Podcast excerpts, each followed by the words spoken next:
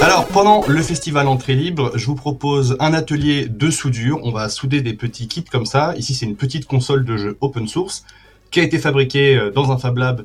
Et ben, les participants vont devoir assembler tous les éléments et faire de la soudure. Il y a à peu près 120 points de soudure.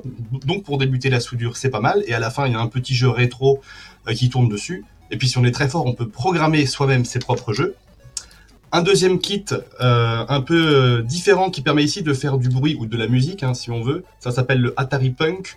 Et voilà.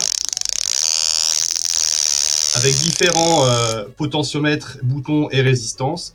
Pareil, les participants vont s'initier à la soudure pour fabriquer des petits kits avec lesquels ils vont pouvoir repartir. Évidemment, il ne faudra pas brûler tous les éléments, sinon ça fonctionnera pas. Mais je serai là pour les aider. Le, le kit co, donc c'est 10 euros le kit. Et le Atari Punk, je crois qu'il est à 15. Mais globalement, voilà, c'est des petits kits électroniques à une dizaine d'euros euh, qui permettent vraiment de s'initier et de s'amuser. Le deuxième atelier, c'est un atelier café vie privée euh, que je vais co-animer avec euh, Maïtane, où l'objectif va être de sensibiliser les gens sur la question des données personnelles, mais leur donner des outils aussi techniques euh, pour apprendre à chiffrer des communications, par exemple. Pourquoi pas chiffrer ces fichiers? L'idée étant d'être un petit peu moins suivi sur Internet, en tout cas d'avoir la main sur nos données personnelles. Moi, je suis médiateur numérique. Je travaille essentiellement en médiathèque, en bibliothèque, et c'est un de mes anciens collègues qui m'avait d'abord parlé de Framasoft. Donc, j'ai commencé à m'intéresser un petit peu à tout cet univers-là. Moi, je suis resté dix ans euh, dans l'univers de Apple. J'étais avant, je travaillais dans l'audiovisuel, donc avoir du matériel Apple, c'était limite obligatoire.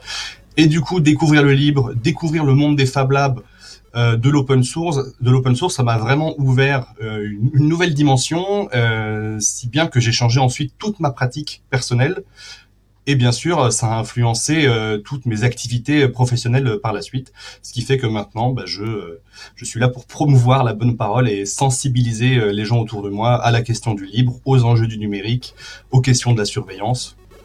Et euh, tous ces univers sont, sont imbriqués les uns entre les autres et il y a énormément de choses à découvrir, mais il faut encore des gens pour expliquer au, au plus grand nombre un petit peu comment, comment ça fonctionne. Thank you.